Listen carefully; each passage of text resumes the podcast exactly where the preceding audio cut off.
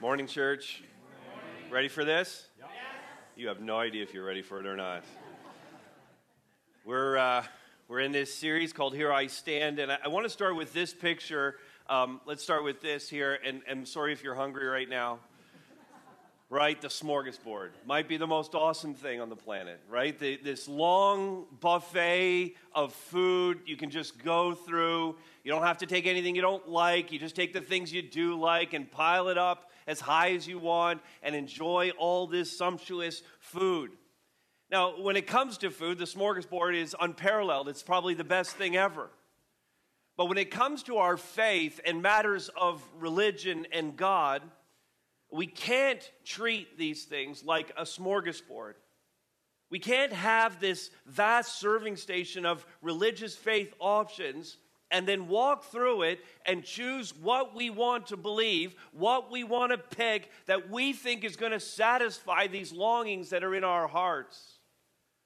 The smorgasbord is a pretty poor way to treat faith, to treat our relationship with God. And I simply want to ask you this question If there is indeed a God, whose intention it is to reveal himself to us, do we really think that the way that he would do this would just having us, would have us pick and choose through whatever we want?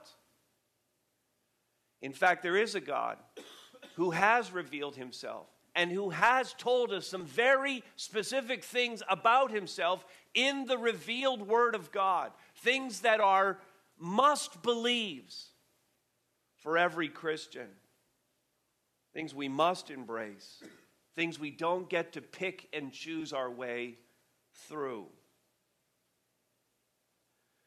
Well, as we heard in the first message in this series, if you were uh, here last week and as we launched this, 500 years ago, a man by the name of Martin Luther, a monk, a Catholic monk, began to sift through the Word of God and study it and read it. And he saw some things that were out of line with the church that he was a part of. He developed, in fact, 95 discussion points that he wanted to go through, and he took those 95 theses and he nailed it to the door of the church, the Castle Church in Wittenberg, Germany, and he launched the Protestant Reformation. Because he saw just how far the established church had drifted away from the very things that God had revealed about himself. And from history, we should take the lesson on ourselves and heed the warning. We're taking these weeks, in fact, to re examine the essential core doctrines of our faith and to make the declaration that Martin Luther made Here I stand on these important doctrines, lest we too drift away. And we're doing this, we're doing this to ensure that we don't fall into wrong belief, which always, always, always leads to wrong practice. So, having laid that foundation with what we believe about the Bible last week, we now turn to theology, what's called theology proper, or the study of God. And specifically today, we're going to look at this God the Father, the very first person of the Trinity. Over the next two weekends, you might guess them, we're also going to look at uh, the doctrine of pneumatology, the doctrine of the Holy Spirit, and the doctrine of Christology, the doctrine of Christ uh, in the coming weeks. And so we'll round out our study of the Trinity. And so, uh, with that uh, kind of a setup, how, you, how would you feel about praying before we get into God's Word? Sound good? All right, let's bow our heads and uh, seek the Father. Uh, God, as we come to you now, I. Um, I would suppose that we're not even fully aware of all the ways that, that lies are being told to us and we're being tempted to drift away from what your word says and how we can fall into believing all these things that we're told. Father, we know that this world, our own flesh, and the evil one himself are all waging war against us. And this is a not a warfare against flesh and blood the way we would normally see it. It's not even something we can see with our eyes. But, Father, as your word says, this is a warfare with the cosmic powers of this present darkness. against spiritual forces of evil. And so, God, what we need more than anything else right now is your Holy Spirit to help us discern and decide for truth and for light. So, we have your word open in front of us right now, and we would plead with you. Please, Father, teach us. We pray in Christ's name. Amen. Amen. You agree with that prayer? All right, let's get into this right now. All of these messages are set up the same way. We're going to start with this uh, What I believe. Here's the uh, quick statement God the Father is the first person of the Trinity.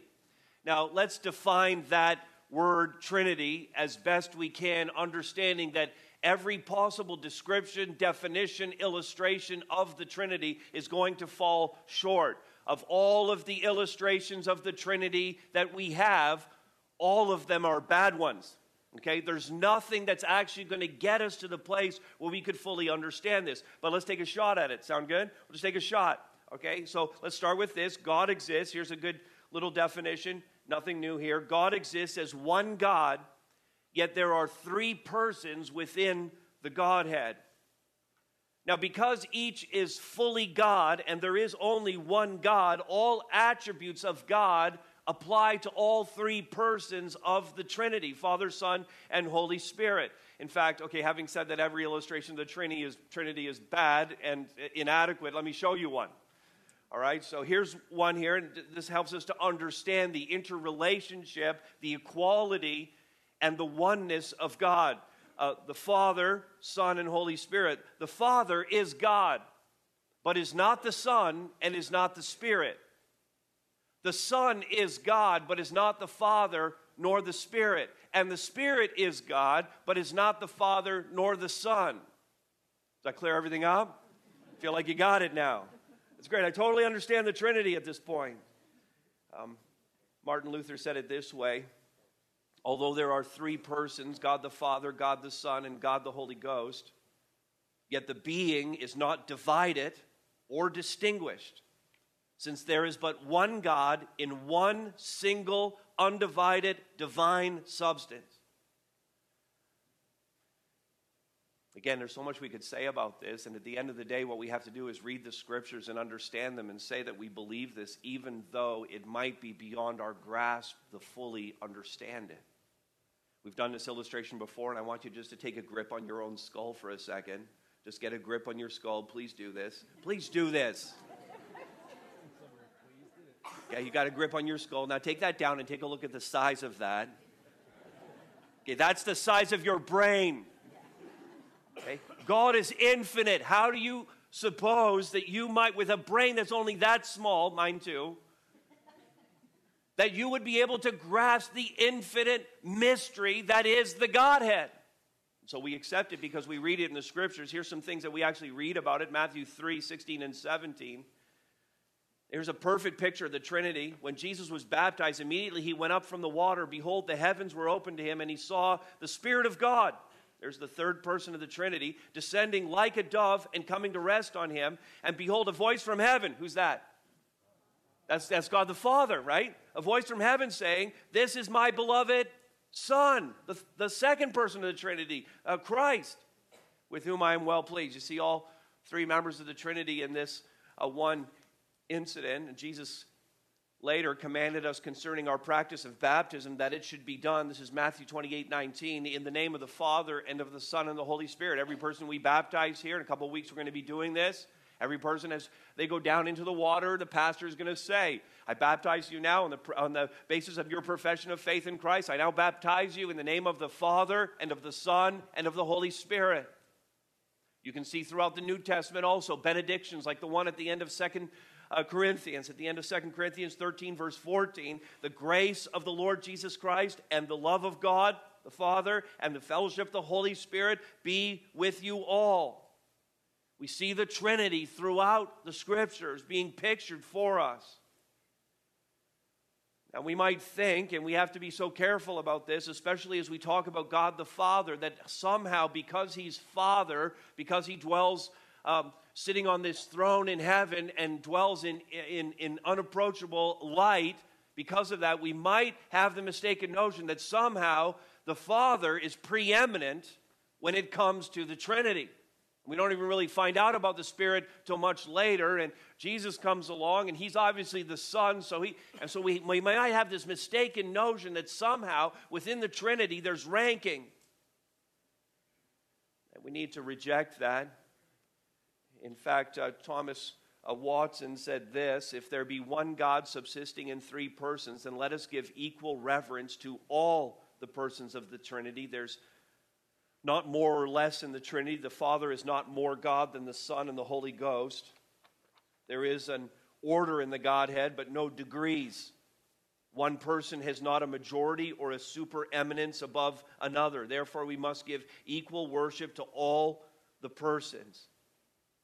And so, no temptation to think that the Father is greater than the Son or the Spirit because he is not. We need to be careful that in our emphasis of Jesus and speaking his name, which is glorious and wonderful and due to him, that we not underemphasize the Father, that we not underemphasize the role of the Holy Spirit in working out our salvation.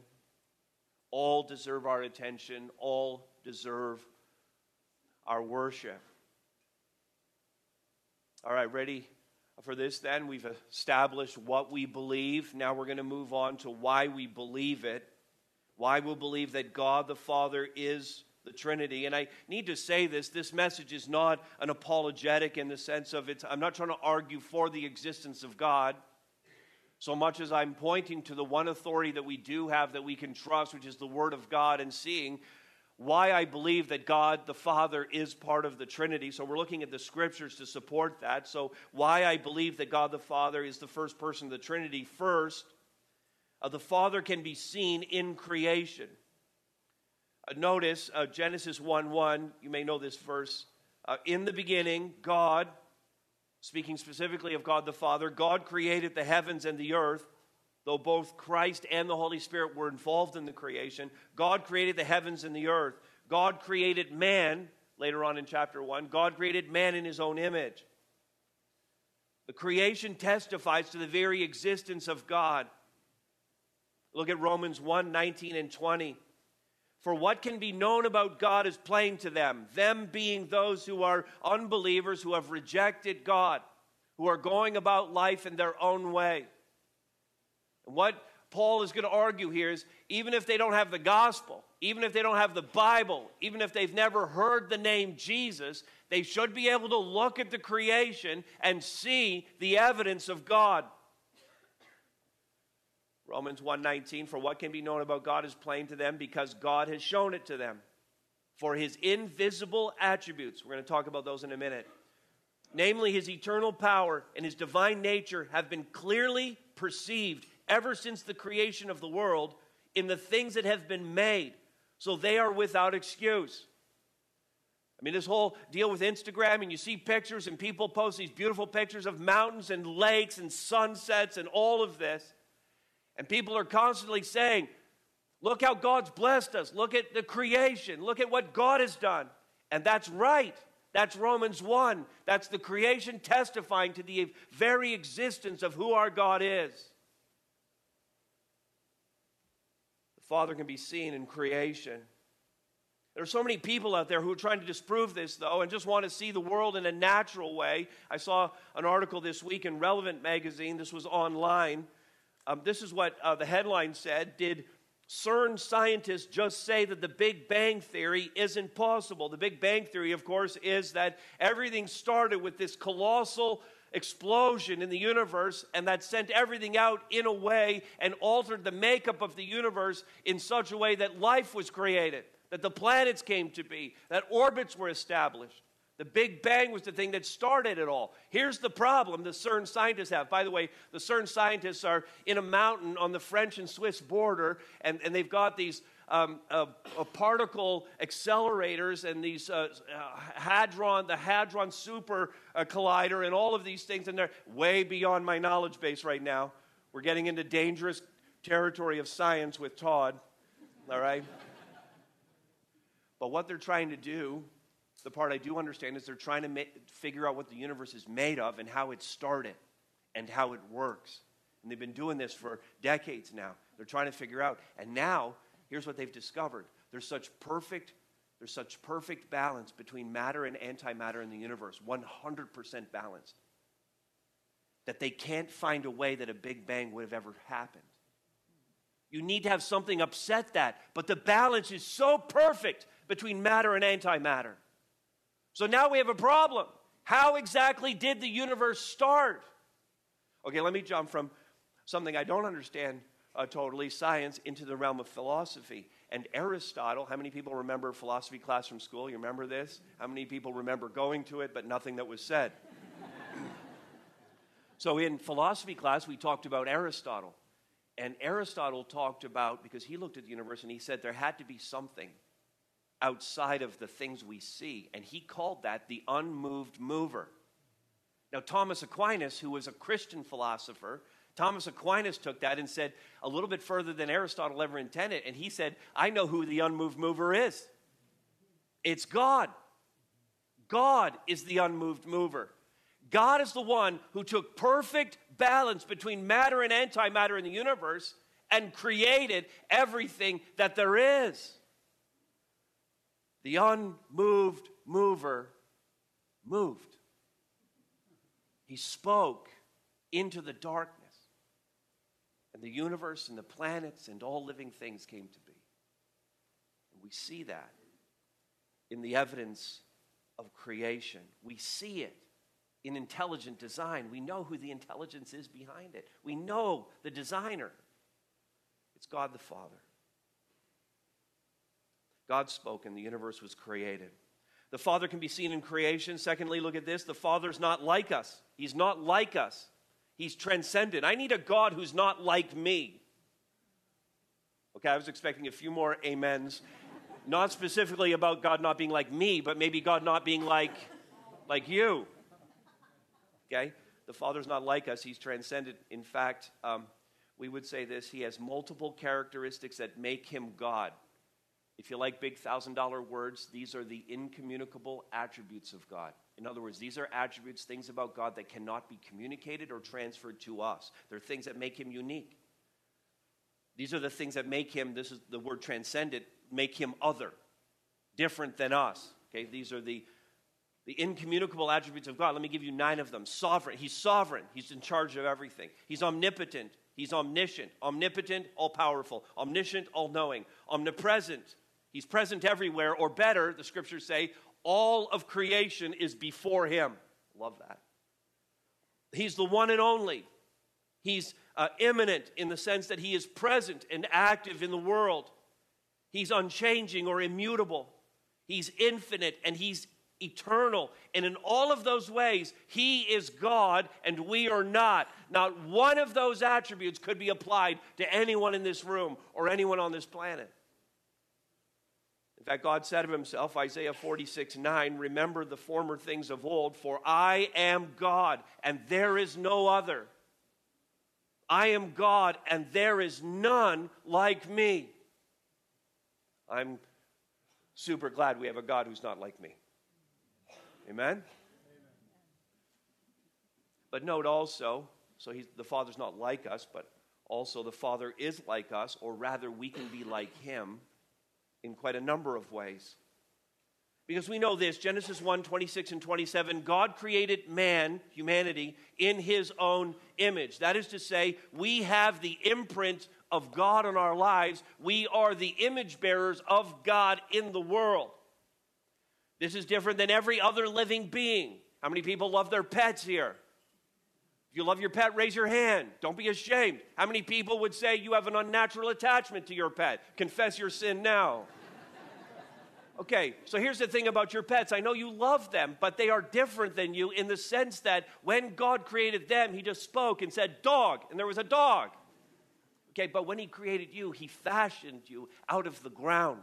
And then He did something He didn't do for the rest of creation. He breathed His very life into the creation of the man and the woman. In other words, He put His spirit in us so that we are spirit and soul, something no animal has. Father is like us. Rather, we are like Him. We have the imprint of God, His image in our lives. And so there are certain attributes of God. Now we call these the communicable attributes of God, the things that can be transferred, the things that God is like that we should be like because we're His image. Things that I should imitate. Nine communicable attributes of God. This is not an exhaustive list goodness, love, truthfulness, wisdom, holiness, justice, kindness, mercy, faithfulness. God is 100% perfectly all of these things. And you should be furiously writing the list down to say, I want to be those things too. I want to be all of that. I want to be 100% that in my own life so I can be like the Father who created me and that there is any moral sense in the world at all. And there is. There's a moral sense in the world. The world doesn't necessarily know where they got that moral sense. And I'm telling you, it's right here. We got it from our Creator. Even those who don't know Christ, who don't follow Him, who don't believe in God, have some sense of a, of a moral center because of the Creator. But we who believe in him and love him and are following him should be seeking to emulate him in every way we possibly can. The Father is like us, we can be like him.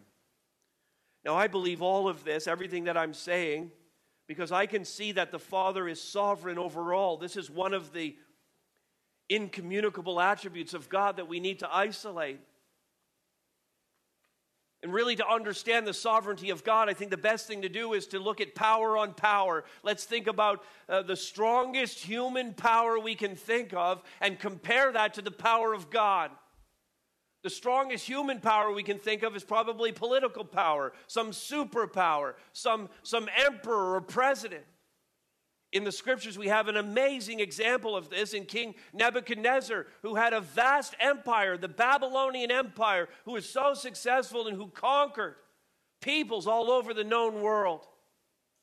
Nebuchadnezzar, Daniel chapter 4, he's so proud of himself. He stood on the roof of his palace and he looked over his kingdom and he began to look at everything he had done and pat himself on the shoulder and the back and just to say, Look at everything I've accomplished. And he began to speak in terms of glory and majesty. That's a pretty bad line to trip over. And immediately the Lord disciplined him and brought him low, and for a great season for years. He grazed in the wilderness and, and his hair grew long and he lost his mind and his nails grew out like claws. He became as a beast. Finally, he realized the mistake he had made in Daniel 4 34 and 35. This is what Nebuchadnezzar says At the end of days, I, Nebuchadnezzar, lifted my eyes to heaven, and my reason returned to me. And I blessed the Most High and praised and honored him who lives forever, for his dominion is an everlasting dominion, and his kingdom endures from generation to generation. In other words, I started to think that I had the incommunicable attributes of God in my life, and I didn't. My kingdom isn't forever. I don't have dominion over all other dominions. Only God has that. And he says, All the inhabitants of the earth, including himself, all the inhabitants of the earth are accounted as nothing. And speaking of God, he says, He does according to His will. God's going to do whatever He pleases. He does according to His will among the host of heaven, among the inhabitants of the earth, and none can stay His hand.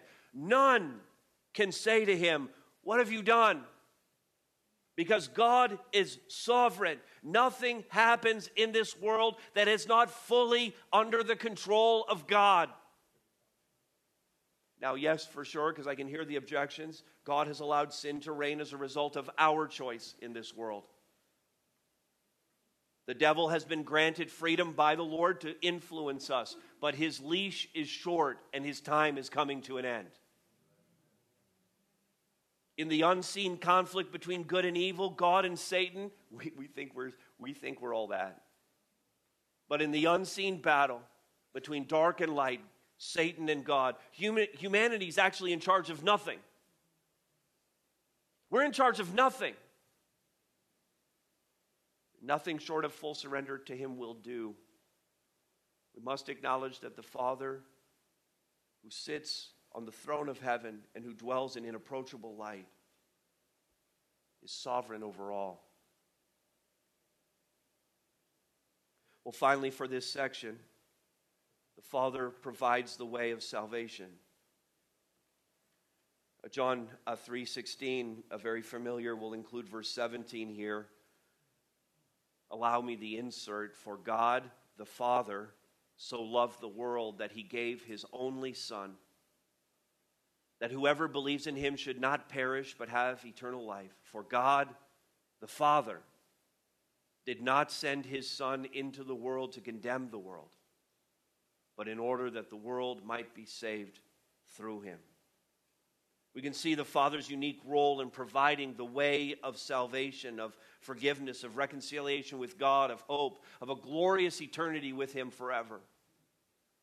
The redemption gained through Jesus' death on the cross and His resurrection from the dead was as much an act of the Father we often think about Jesus and we don't think so much of the Father's role and the Spirit's role in all of this. But it was as much an act of the Father as it was of the other two, the other two members of the Trinity. For God is one. The Father gave us his only Son. We have no hope without the Father doing this. The Father provides the way of salvation. Now, this is why I believe that God the Father is the first person of the Trinity. I hope that you can say, I believe all of these things too. But with that doctrine now established, we're not interested in doctrine for doctrine's sake. Doctrine always affects practice. Our lives will be impacted by what we believe. And so now let's look at this how I'm living because of it. Let's start with this I know what I mean when I say Father. I know what I mean when I say Father. You see, I, I want to call him Father. I, I need to call him Father. I see this modeled in the scriptures. I see that of all the ways that Jesus could possibly have addressed the first person of the Trinity, the way that he does repeatedly is by calling him Father, his favorite designation. And so we have to do this, but it has to be talked about right now.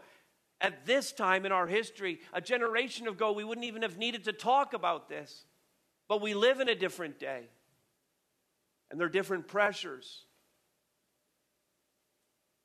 We need to talk about this first because our society is so sensitive to gender issues, to gender equality, and the maleness of God that's pictured for us in the scripture demands that we address that. And some who are pastors and theologians in churches are abandoning the gender specific, the male specific language for God and going to something that the Bible does not model for us. So we have to address it for that reason. And secondly, we have to address it for this reason. Many people grow up in situations where the father figure in their lives only elicits pain and bad feelings, where the experiences were not good ones, and calling God Father brings all of that up again. So, a word about this. I need you to hear this. Though God has chosen to reveal, watch me, though God has chosen to reveal Himself, are you with me? Okay? Think I'm dangerously close to heresy right now? Though God has chosen to re- reveal himself in terms of male, a male human image, he is not male or female. He's not. Nothing in the scriptures would indicate that. The dominant picture of God in the Bible is unmistakably male, but we also see maternal descriptions of God. Do you want a little list? That was a question. Do you want a little list? Isaiah 49 15. Uh, God is depicted as a nursing mother. Or how about Hosea 13 8? God is depicted as a mother bear. Uh, don't mess with my cubs, okay? That's what's happening in Hosea 13. How about Matthew 23 37? Uh, God is uh, pictured as a mother hen gathering uh, her chicks under her wings for protection. And so we need to be careful about saying that God is male when he's not. Further, God doesn't have a physical body as we do. His likeness is reflected. He's spirit. God is spirit. And his image, the image that he put on us as human beings when he created us, his image is only really seen in both male and female. Only in both human genders do we have a more complete reflection of the image of God. So, if you have trouble with God as Father, and I have no doubt that many in this room might, you have to set aside your human projections and perceptions of what that means and instead reach out to God as Father, as the Son did and does. I want you to hear this. I'm, just bear with me. I'm going to read it so you get it. To call God Father is an unparalleled and gracious invitation into an intimate, loving relationship with Him. Far from the cold, mechanical, unsatisfying, ritualistic, and liturgical religion offered by all others, we are called sons and daughters. We are given a place in the family while being invited to use the warm, personal, loving designation of Father for our great God and Savior.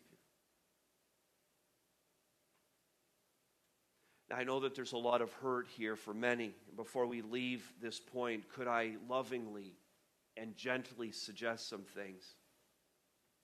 That the challenges anyone might have with the notion of calling God Father is more our problem than His. Is that fair? The sin tainted world that we live in has corrupted all that the Creator called good, including the most precious of our relationships. God clearly used the concept of Father because it most closely resembles and reflects the relationship that we should have with the first person of the Trinity. Sin has skewed our perspective, not His. We need to make the change, not Him. Know what I mean when I say Father. And just a short step to this I've received His love. I've received the love that comes from the Father. Having understood what I know about God now, this is how I'm applying it to my life. I'm receiving His love. That starts with receiving the offer that God has made of salvation through his son Jesus Christ. Romans 5 8. God the Father shows his love for us in that while we're still sinners, Christ died for us. And I hope you've all done this, but I certainly don't want to make any assumptions about anyone in the room. We can be awfully hard on liturgical churches where it's just ritual and people go and out of routine and tradition go through the motions but appear to be unchanged. But listen, it's not really much different here. We're not a formalistic church where we don't have a lot of rites and rituals here, but we can no less easily fall into a routine that means we don't actually have Christ. In some respects, we've made it so comfortable for you to come here. We've provided a wonderful facility with comfortable chairs. The music is great. We have great people around you. The coffee is amazing. And we can follow into. It's pretty easy to come here. I just like it. I'm going to start doing the things that everyone else around me is doing. I'm going to sing the songs. I'm going to find a place to serve. I'm going to become a member. I'm going to give all the appearance and fall all, into all the trappings of what it means to be part of this church family. You can do all of that and not have Christ. Because you've never gotten to the place where you've actually confessed it, where you've actually said, I'm a sinner. I can't do it on my own. I need Christ to save me, and I'm going to follow him.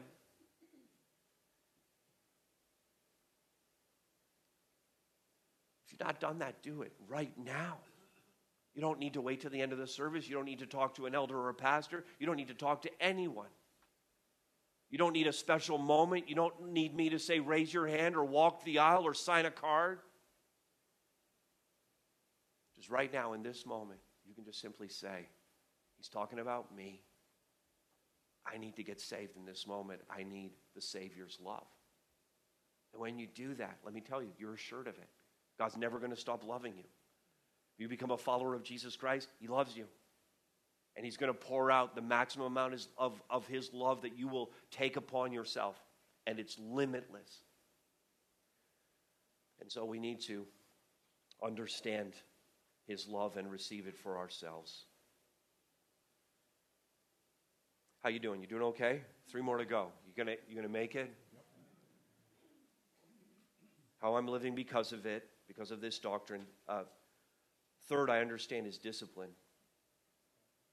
I understand his discipline. Discipline can be positive or negative, but let me uh, say this God is not in any way a permissive parent. Now, as I was preparing this section, I felt a rant coming on. And uh, because I'm up at the front and because I can, I will. Permissiveness in parenting accomplishes nothing good. Child center homes are a disaster and set up children for failure. Cheryl and I were so careful to make sure that our kids knew we were in charge.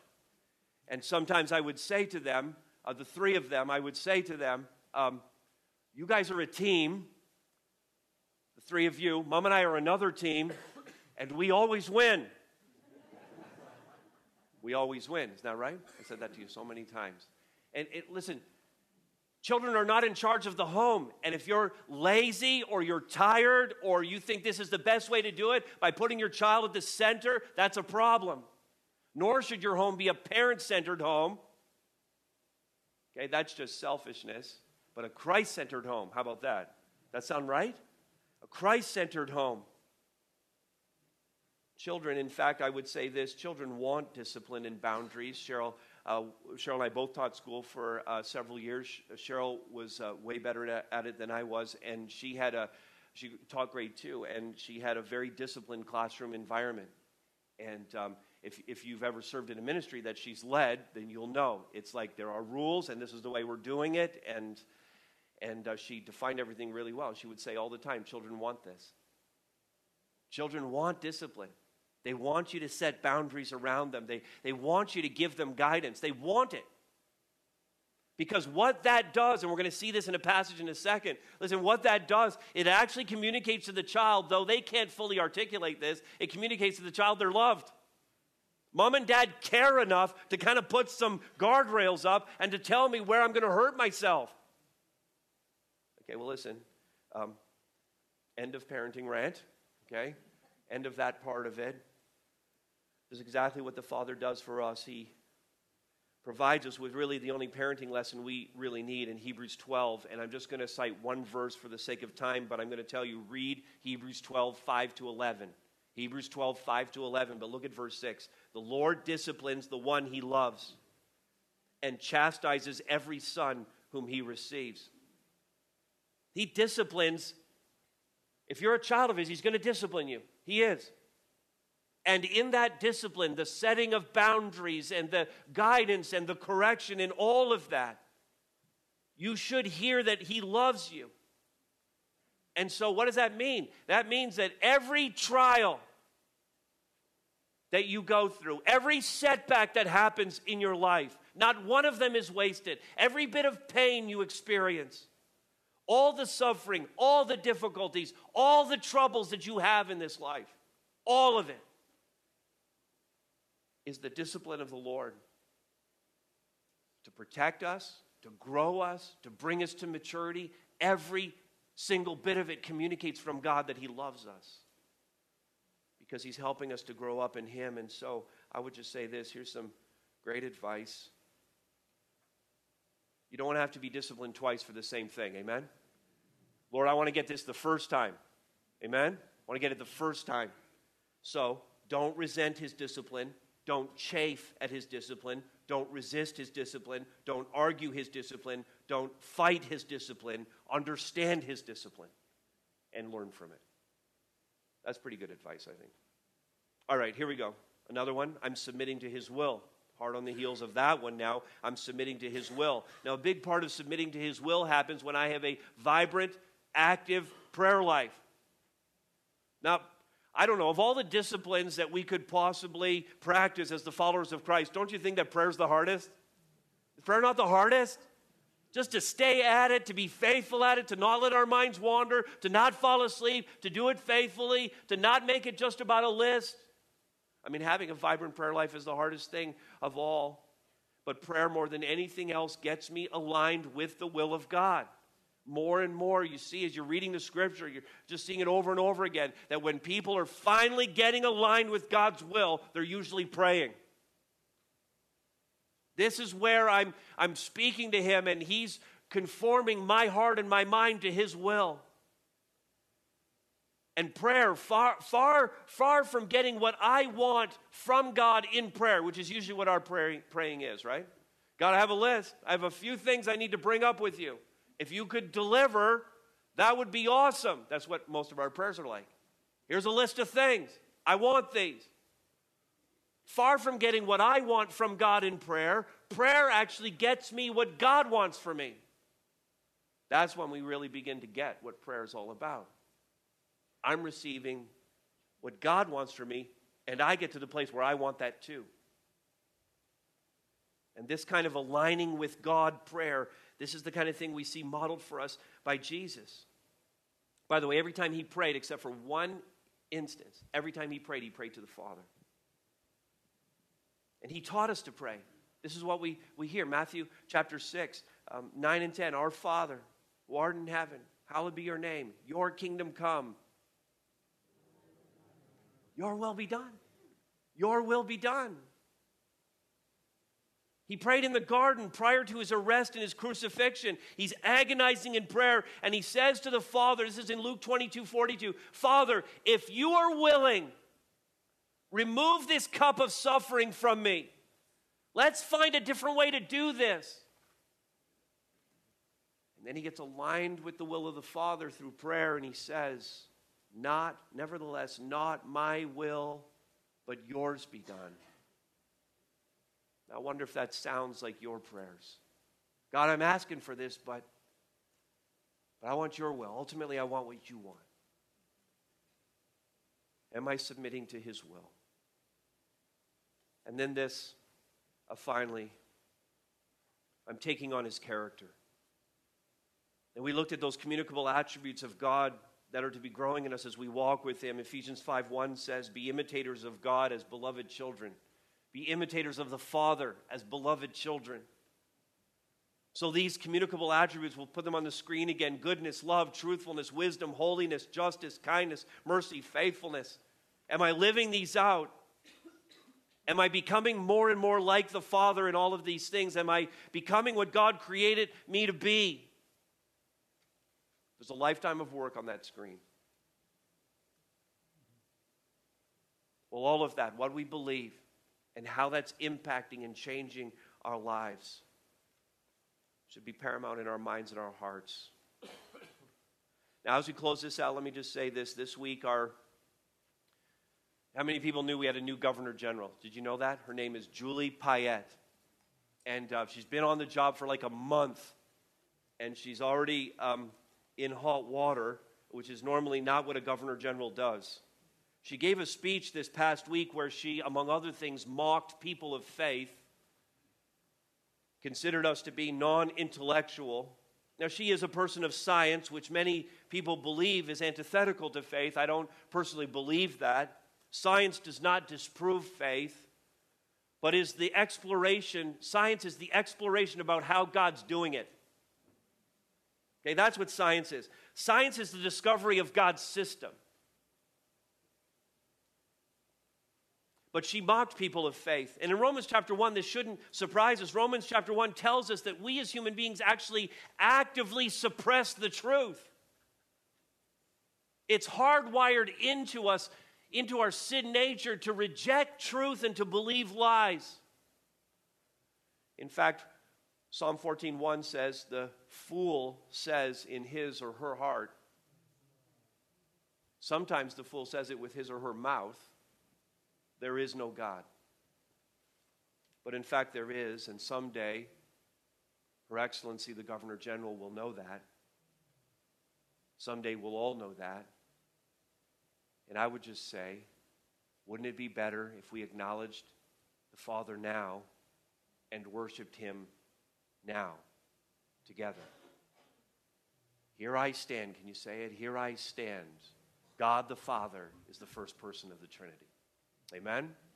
Amen. Let me pray for us.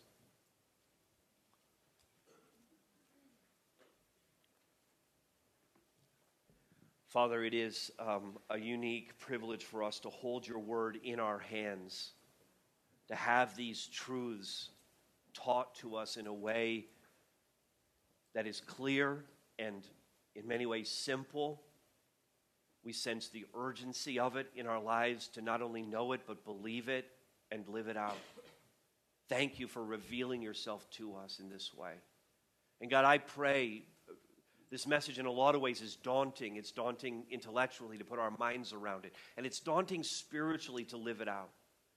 But I pray, God, that we would commit ourselves in a new and fresh way here today to take upon these characteristics that you've put in front of us, the characteristics that you embody and exemplify perfectly. That we would live these things out as best we can by the power of your Holy Spirit. God, I pray for any in the room who have not yet committed their life to Christ, that before they leave this building, this property, they will bend their knee, they will give their heart to you to follow you all the days of their life. Thank you, Father, for speaking to us again today and for gathering us together in this place as the church. We pray in the strong name of Jesus Christ.